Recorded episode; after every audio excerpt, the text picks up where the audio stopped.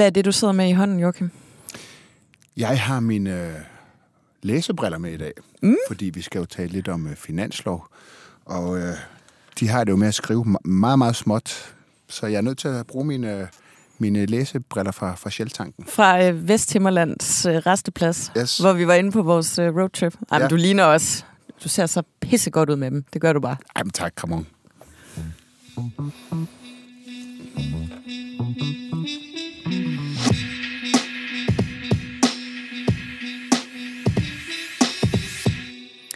Hej og velkommen til Slottet og Summen, BT's politiske podcast.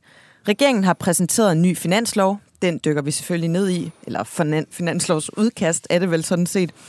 Og så er stemningen blevet lidt mere iffy internt i de konservative på grund af Pernille Weiss. Og så skal vi også lige vende Moderaternes nye spidskandidat til Europaparlamentet. Her i studiet sammen med mig, der sidder the one and only Joachim B. Olsen, og jeg hedder Anne Kirstine Kramon. Nå, skal vi ikke starte med at vende det her finanslovsudspil, som blev øh, præsenteret i går? Jo, lad os tage det kedelige først, fordi der er tale om en virkelig kedelig finanslov. Hvorfor en kedelig? Øh, jamen det er, det, alle finanslov er blevet kedelige, fordi at man tager alt det sjove ud af finanslovene og ligger i sådan separate forhandlingsforløb, så der er jo ikke tale om sådan nogle former for reformer øh, af nogen som helst karakter. Øh, det er en lille forhandlingsreserve. Altså det, det, er den, det er den pose penge, der står på bordet, når, man, når regeringen inviterer de andre partier med ind. Den er på 500 millioner. De plejer at ligge på godt over en milliard. Men det er næsten en fordobling i forhold til sidste år, hvor den lå på godt 250 millioner kroner. Så det er stadigvæk en lille forhandlingsreserve. Det er virkelig, de andre partier kan få af krummerne af SVM-regeringens øh, bord. Men altså, ellers så, og så er det ting, vi har hørt før. Hvis jeg nu siger til dig, at øh, regeringen den vil give en milliard kroner til velfærd ude i kommunerne, så er det måske noget, man har hørt før i forbindelse med en finanslov. Og så skal psykiatrien også opprioriteres. Det tror jeg, vi har hørt de sidste 6-7 år, hver gang der blev præsenteret en finanslov. Jeg kan i hvert fald huske, da jeg var med i, så i Folketinget og Vlak-regeringen, så der, der var det også psykiatri, der skulle prioriteres. Så er der et løft øh, af folkeskolen. Der er løft af erhvervsuddannelser. Det tror jeg, vi har hørt på i 15 år. Hvordan erhvervsuddannelser skal det mere. Så det er, det er ret kedeligt. Men du var jo on fire til pressemødet i går. Vi havde jo, vil du selv sige det, eller skal jeg sige det? Der var jo en, en uheldig episode tidligere på ugen, hvor du faldt i søvn til et pressemøde. Jeg faldt ikke i søvn, Kramon. Jeg, Ja. jeg indrømmer, at det ligner, jeg sover, men jeg sidder med min telefon hviler bare i min øjnene. meget, meget store skød Ja. og læser på den, og den ser meget lille ud. Det endte i hvert fald. Der endte, Regeringsgrundlaget faktisk. Jeg sad og læste i regeringsgrundlaget. Der endte et klip på Anders Hemmingsen, hvor det grangivligt ligner, at øh, du sover. Og jeg fik tilsendt det, jeg ved ikke, hvor mange gange på Instagram. Jeg må klage til pressenævnet. Ja. Hører han under pressenævnet? Ja, det ved jeg faktisk ikke. Nej. Men, øhm, men du var vågen i går. Ja. Det var du virkelig. Lad os prøve at høre, øh, hvordan det lød.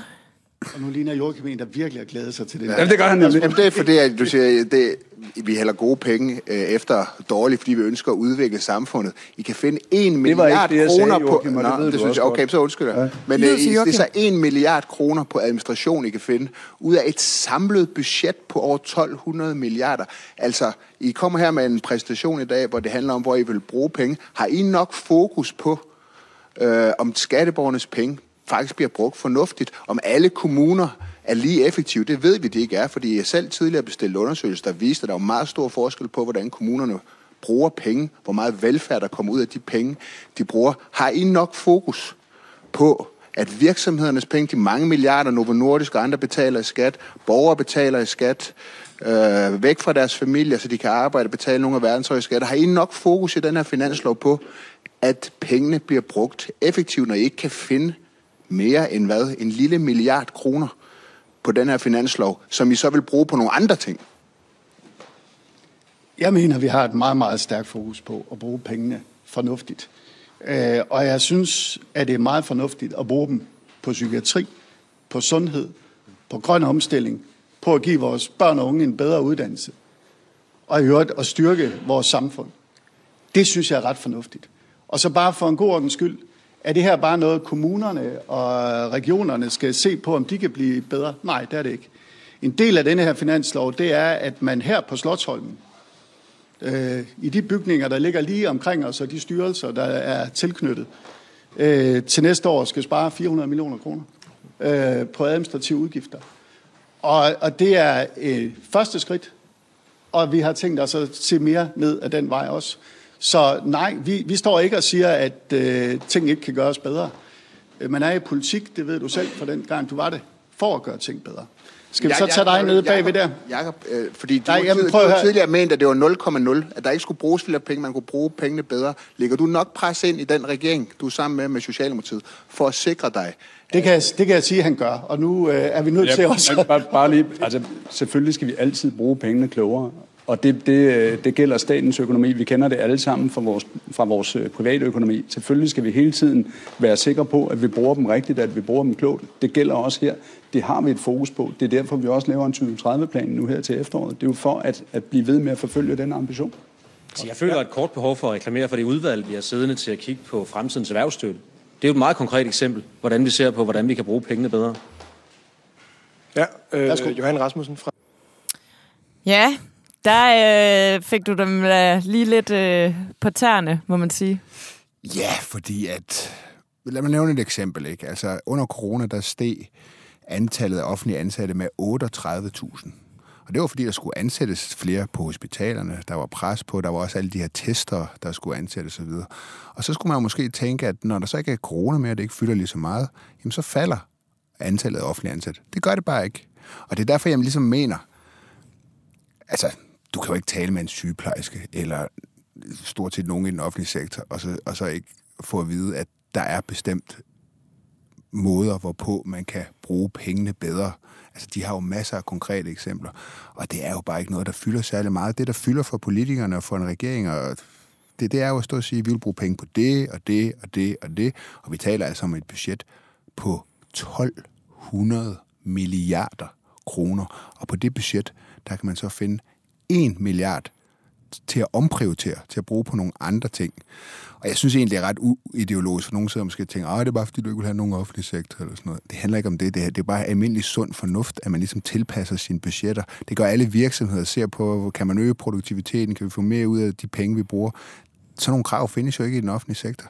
Og det er jo trods alt penge, som du har betalt, og jeg har betalt, og alle mulige har betalt, og som vi så ikke kan bruge øh, på, hvad skal man kalde det, privat velfærd. Så jeg, jeg synes bare ikke, der er det fokus, på at være helt ærlig. Men det synes de, der er.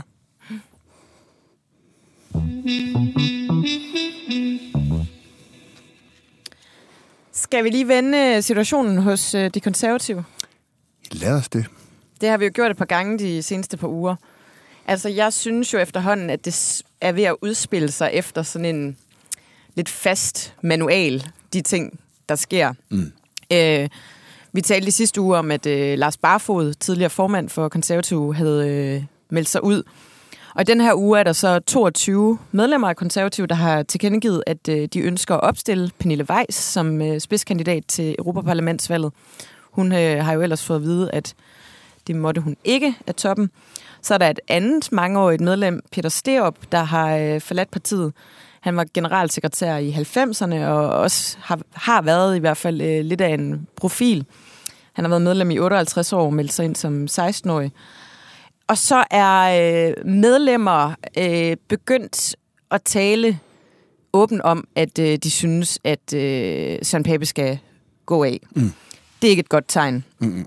Der er Kim Frost, der er regionsrådsmedlem i Region Nordjylland. Han siger til TV2, at øh, han bliver spurgt, om han synes, at øh, ledelsen skal gå af i konservativ. Han siger, ja, det vil jeg sige.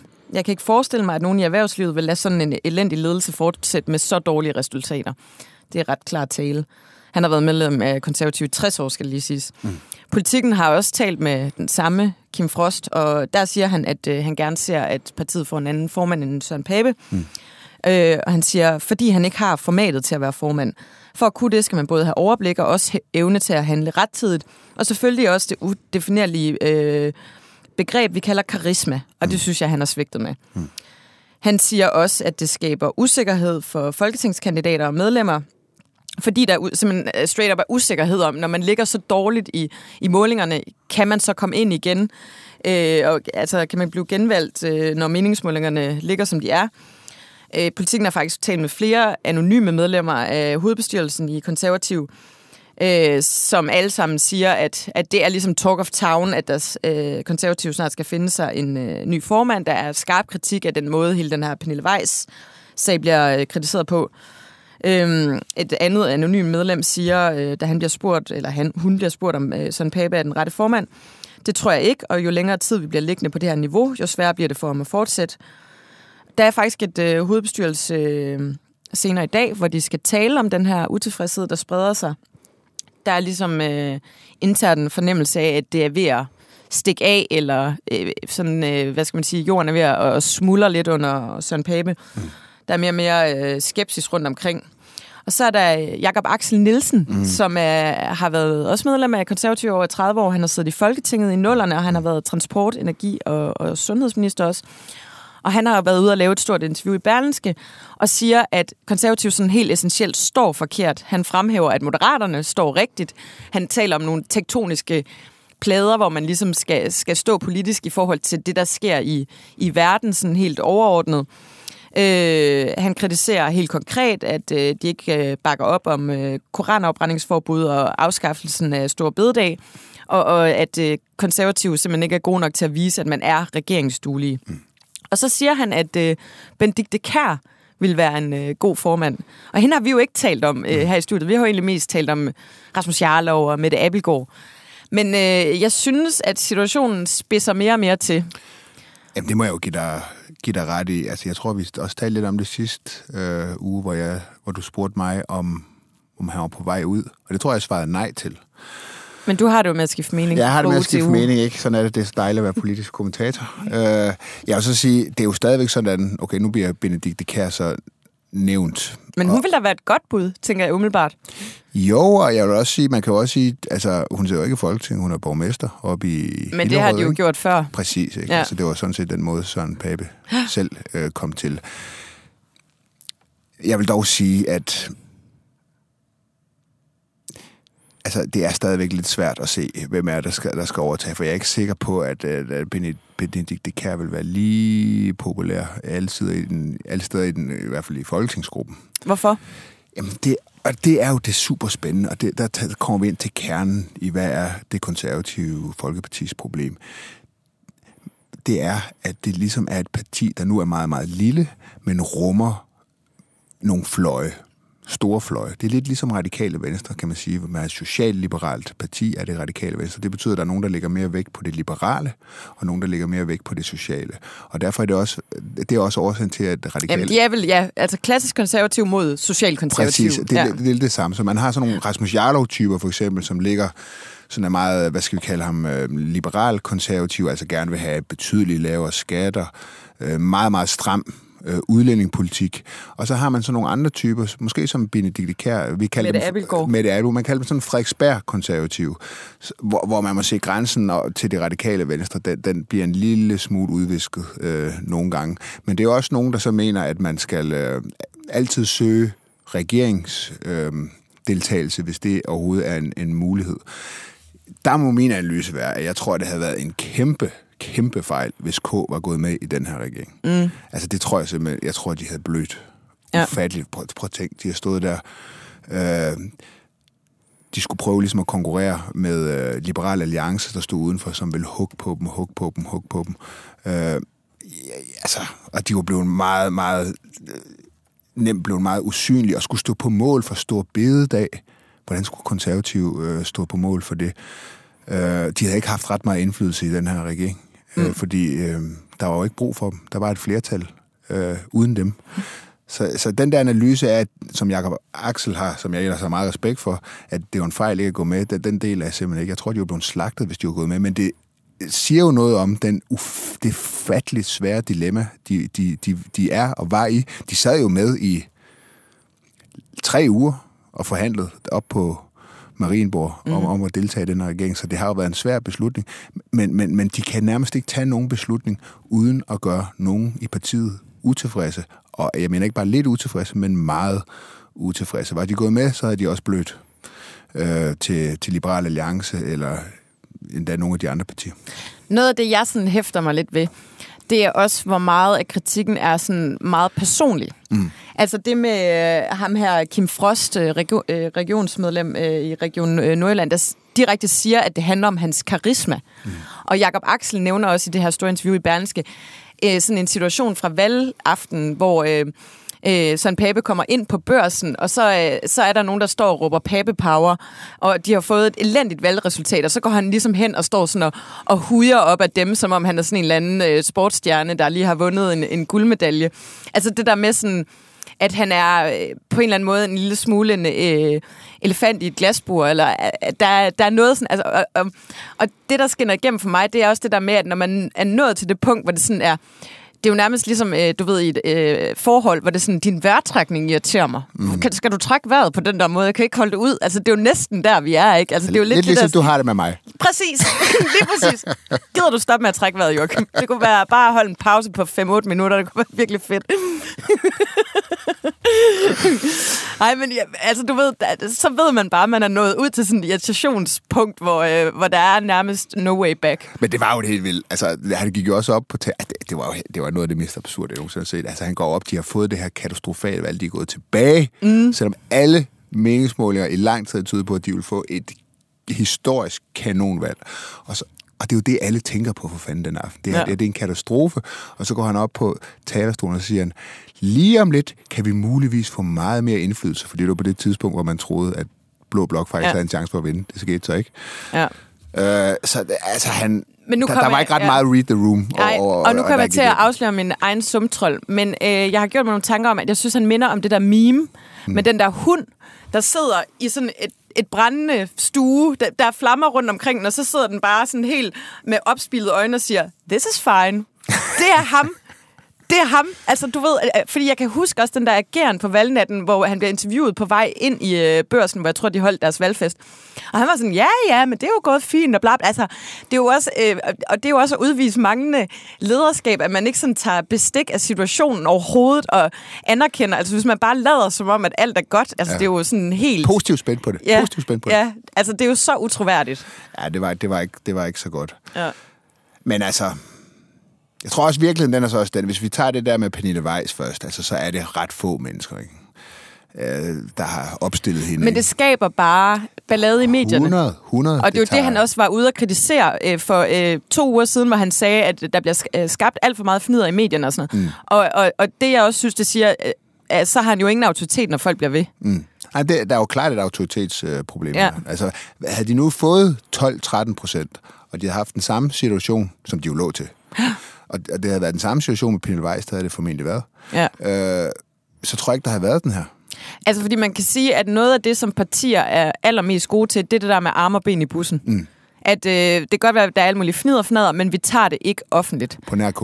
Ja, det, er gør altså- det hele tiden. Og en ja. dag efter, at de har fået at vide af far, at nu skal de lige øh, skrue ned og lade være med at lufte det beskidte vasketøj. Men han, han sagde det jo selv, det er jo det, altså det, han sagde det jo selv i det der brev til baglandet, ikke? Mm. At, at det er, vi er vores egen værste fjende. Ja. Og det er der jo så mange eksempler Men jeg på. tror måske, Søren Pape er sin egen værste fjende. Ja, og det, jeg har også, jeg har jo sagt mange gange, at jeg, kan ikke, jeg har svært ved at se, hvordan han skal rejse partiet, fordi det er det der med, når du er blevet til grin. Altså, det er svært Ja. ja. at rejse sig fra. Alex Vandomslag for eksempel, han havde en boligsag. Det er noget med nogle penge og sådan noget. Det er rigtig skidt. Øh, Det ser ikke godt ud. Men der er bare et eller andet med, at det er man lidt nemmere ved at tilgive. Men hvis du bliver til grin, altså det er fandme svært at rejse sig fra. Der er jo masser af politikere, der har tænkt bare på løb Ja. hvad han har haft af af sager, der handlede om penge og privatøkonomi og sammenblanding og underbukser og hvad der ellers har været. Det, det kan du godt, det, det får du hug for. Det er ikke godt, det er en rigtig dårlig historie. Han gik også tilbage dengang. Men du kan godt rejse dig fra det. Men, Men- er du og- blevet til men- grin? Ja. Griner folk af dig? Og Men Lykke gjorde... har jo noget helt andet. Han har jo den der stamina, og øh, han er jo bare teflon. Han kan jo stille sig op, han- han kan have lavet det mest pinlige, han kan være faldet nede i Nyhavn i en gigabrændert og have kastet op ud over det hele. Og så kunne han rejse sig op og stille op på et pressemøde næste dag og ligne en, der... Altså være total, øh, lad det totalt prale af. Altså, Ja, han kunne rejse op med nyere, så kunne han holde en blændende politisk tale, ja, ja, som man gad at lytte på. ja. Og Søren Pape har jo slet ikke et, det der, og jeg, altså, jeg har da også gået og tænkt sådan, hvad laver han? Altså, øh, skulle man ikke i gang med noget genopbygningsarbejde? Skulle man ikke ligesom forsøge at, at skabe en ny, øh, skarp profil, som kan tiltrække nogle, øh, trække nogle vælgere tilbage? Ja, altså, men det, skulle man det, ikke... det er deres plan. Altså, jeg, jeg talte lidt med Men det lige, virker lidt som om planen ligger stadig i skuffen, ikke? Ja, men det, det skal de i gang med. Jeg tror, Ja. de kaldte det day now. rebranding af, af Søren Pape. Uff, ja, det lyder som en rigtig god plan. Ja, jeg glæder mig til at se, øh, hvordan det kommer til at udspille. Men altså, det, ja, det, er, det er i hvert fald u, uhyre spændende, men jeg må stadigvæk sige, jeg har sgu lidt svært ved at se, hvem det er, der skal tage over. Men, for det kræver jo, der er nogen, der træder sig frem. Det kræver, at der er nogen i K. Det kunne så være Benedikte Kær. Mm, det er jeg ikke sikker på, at, for, for, for, at hun får stor opbakning alle steder, i hvert fald i folketingsgruppen. Men det, der skal jo nogen, der skal stille sig frem og sige, okay, jeg vil godt tage den. I det øjeblik, det sker, Ja, så tror jeg også, han er færdig. så er det dead man Men det walking. kræver, at der er nogen, der kan tage og vil det. Ja. Der er jo landsråd her i slutningen af måneden øh, i Herning, øh, tror jeg. Mm. Hvorfor kigger du så undrende på mig? Og det var, fordi jeg lige havde noget, jeg ville sige. Pernille ja. Weiss. Jamen, kom. Jamen, der har været den her sjove historie om, at hun har haft en sextørke Nå, ja, det så jeg på godt. tre, tre år Ja, uden sex eller en orgasme. ja. Og så tænkte jeg bare på, kan der være en sammenhæng mellem det der med at skille ud på Nå. sine medarbejdere, Ja, og måske... Øh, ja, ej, jeg så det godt, og det, hun har sagt jeg havde det i en eller anden, anden sur, podcast, og det er nogle gange det, hvor jeg tænker sådan, åh, det er derfor, man skal holde sin kæft i podcast, fordi så kommer der sådan en øh, ekstrabladet artikel om en, hvor der står, jeg har ikke bollet i tre år. Åh, oh, ja, ja. Nå, Men synes, hun da bare, det virker, øh, nogle ting. Hvad? Det forklarer da nogle, nogle ting. Jamen, det kan synes da sagtens være. Du jeg. har ret i det. Ja, jeg er meget mandsjunistisk. Ja. Ja, det Men er jeg har da selv men været det sur. Jeg har da selv været sur. Det kan da ikke Det se. ved jeg da godt, du har. Ja, okay. nå. Nå, nå. Det, er også, det bliver godt vejr i weekenden. okay. Jeg kan mærke, det er sådan, at vi overvejer at klippe her. Skal vi klippe? Ej, jeg, jeg er spændt på det der øh, øh, landsråd. Ja, det er det. Det er spændt. Og, det, og, og apropos det ikke, og, og Pernille Weiss, lige meget, hvor, hvor få det er, der bakker hende op, så er det jo det, der bliver. Det er jo det, jeg Ja. glæder mig til. Det er det, øh, alle i pressen glæder sig til. Ja. Og det er jo bare det perfekte. For det er en pissegod historie. Det Ja. er jo en god historie. Man har en spidskandidat, som bliver bedt om at træde ned, ikke genopstille, og så siger, fuck ja, jeg gør det alligevel.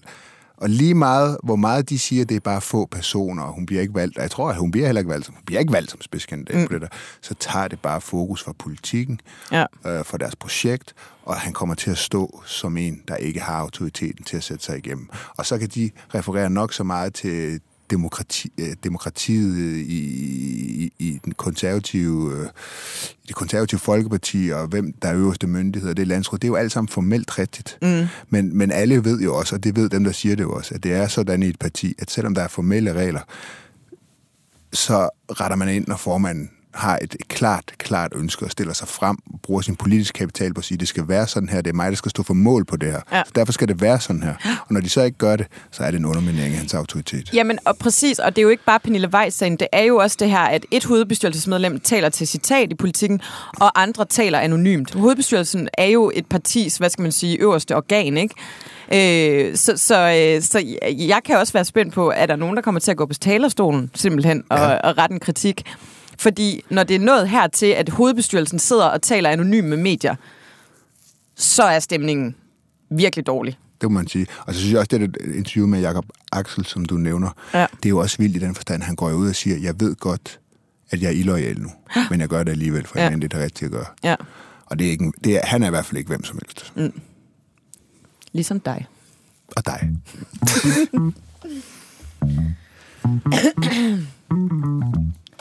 Nå, Moderaterne Ja.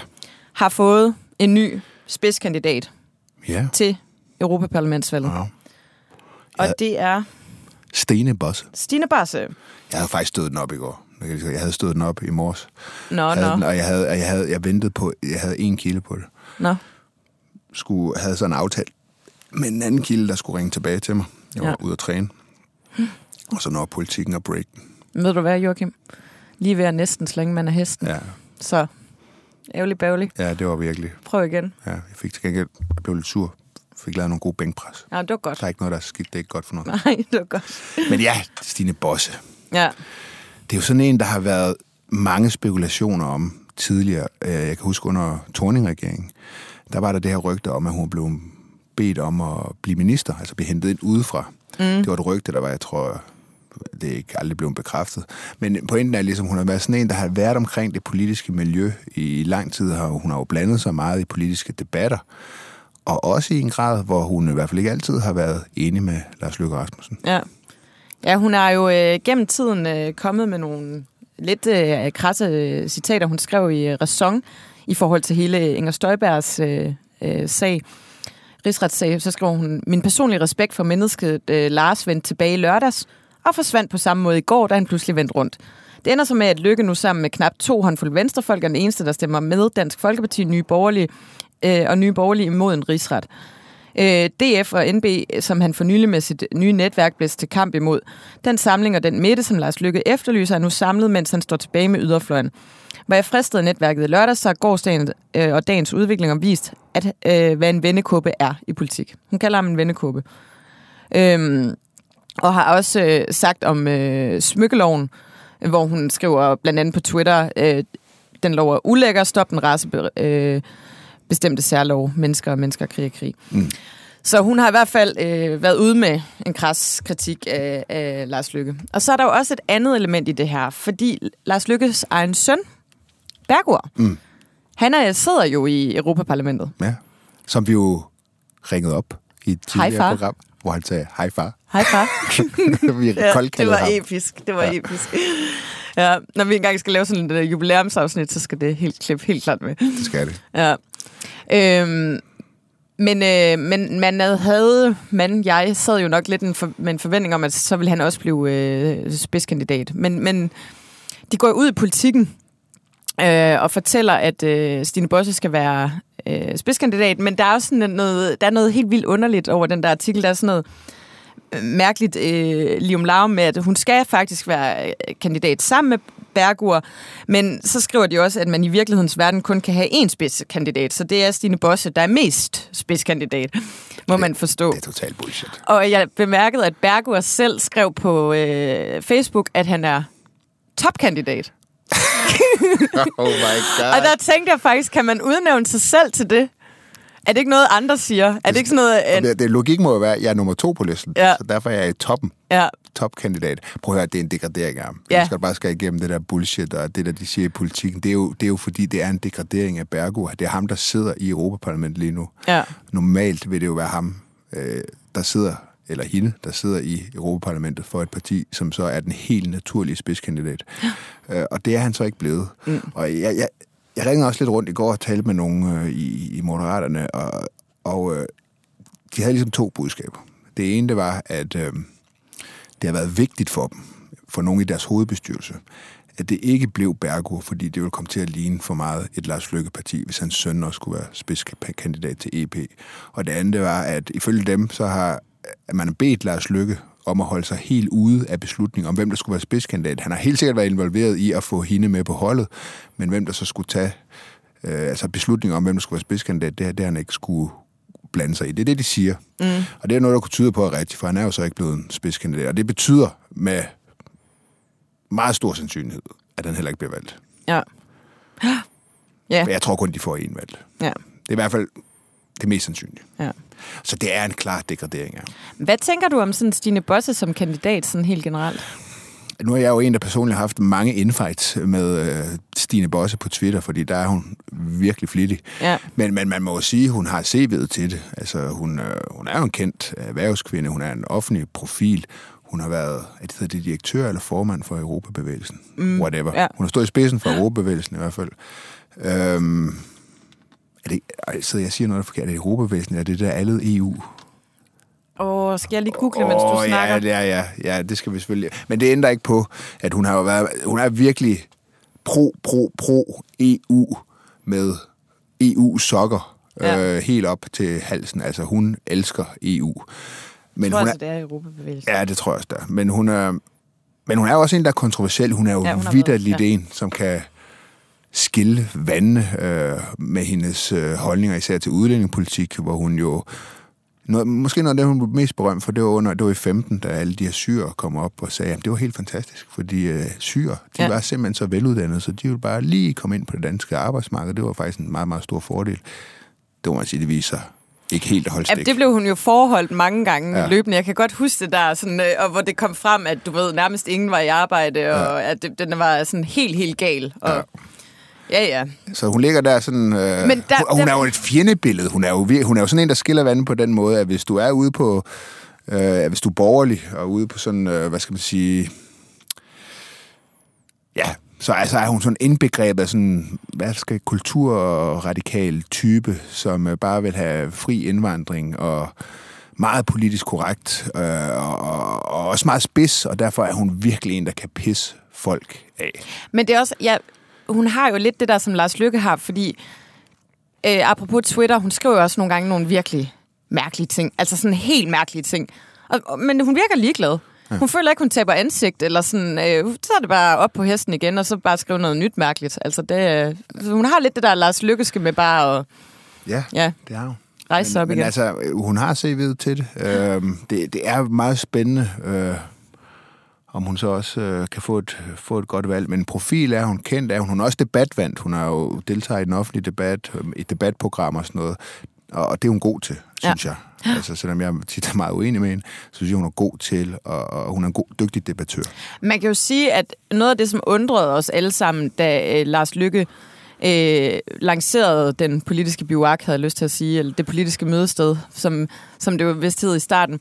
Altså, han lykkedes jo ikke med at hive nogle store profiler ind. Nej. Og det var lidt det, man gik og sådan, åh, hvem, hvem kommer til at rykke med over fra venstre, og hvem kommer til, han til sådan at Shanghai rundt omkring. Der var jo mega meget snak om, Øh, blandt andet Christina Elund, som er øh, forskningsminister nu, og Simon Emil Amitsbøl Bille, og ja, hvem vil ligesom følge med ham? Men, men de profiler fik han ikke, men den begynder han jo så at få nu. Nu har han fået Lars Barfod, han har fået Stine Bosse, altså øh, der skal nok være, ja, måske endda flere på vej. Ja, apropos, hvis jeg lige må sige det, apropos uh, Simon Emil Amitsbøl, så kørte der også et rygte i går på borgen, om Nå. at han så vil blive opstillet senere, fordi de, jeg tror det er den 29. september, der vil hele listen ligesom være klar. Og der gik altså et stærkt rygte om, at han, og i øvrigt også Barfod, og det har jeg så ikke fået afkræftet eller bekræftet, at han også stiller op til EP-valget. Øh, Men altså, listen vil ligesom blive, der vil blive suppleret flere ind øh, sidst i september. Der gik et, et rygte om Simon Emil, og jeg tror altså gerne, jeg må, jeg må citere den sms, han så sendte til mig, da jeg Konfronterede forholdte ham det her Ja. øh, øh, rygte, og der skrev han, ha, ha, ha, jeg lover dig, at jeg hænker nøgen rundt på rådhuspladsen i tre stive timer på selveste juleaften, hvis jeg bliver EP-kandidat for M. Og Det er modtaget. Ja. Jeg vil egentlig godt blive hjemme fra Jylland og blive i København for at holde jul med dig og Simon Men, jeg tør godt citere ham, Rådhuspladsen. læse hans sms, for han har også sagt det offentligt, når Ja. han er blevet forspurgt det her. Det, Ja. det kommer ikke til at ske. Så Ja. Ej, men øh, vi, øh, det holder vi lige øje med. Så holder vi to jul sammen, og så tager vi ind og ser, øh, så skal det være vores julegave, altså, at vi ser Simon Emil hængt nøgen rundt på Rådhuspladsen. ja, det er en aftale. Ja, det er den bedste gave, jeg kunne få. Nå, sumtrold, nu har jeg jo afsløret min. Ja, hvad var det? Jamen, det var sådan en pape, som den der ah. hund, der sidder i det der brændende inferno og siger, this is fine. Ja, Øhm, jeg har en anden en. Men øhm, min, den er så Troels Lund. ja, Men det er, og det er af følgende årsag. Mm. Øh, der har jo været det her skifte. Mm. De, han har byttet plads, øh, blev en forsvarsminister. Ellemann er blevet økonomiminister. Og i går, der var der jo så samråd om øh, Elbit-sagen, altså den sag, hvor Jacob Ellemann har misinformeret Folketinget.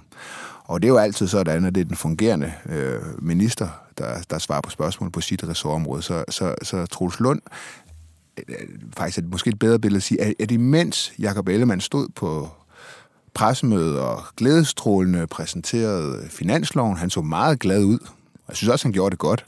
Der sad Troels Lund altså over i Folketinget i samrådet og skulle svare på spørgsmål om elbetagen, hvor Ellemann selv er hovedpersonen. Så han skulle ligesom tage lorten, Ja. man så sige, som ja. Ellemann har lagt på hans bord. Og øh, Troels Lund, han er en hårdfør politiker, om nogen. Så det er ikke, fordi jeg nok ikke kan klare det. Men jeg synes stadigvæk, at når du ligesom skal rydde op efter andre, Ja. og, og, og, som, og den anden person nu står og laver den præstation, du selv skulle have lavet, og lover penge til det ene og det andet, ja Så det jeg virker lidt, som et, en en dårlig byttehandel. ja, og så, så er du sgu lidt en sum, tror jeg. Ja. Men altså, Jeg synes selvfølgelig, også min er bedre. ja, men vi tager det. Men det er også fordi, jeg synes faktisk, at Troels Lund klarede det rigtig godt. Ja, men det Øh, gør han også. Ja. Men øh, ja, Så skal vi ikke sige, at jeg vinder. det er som sædvanligt. Ja.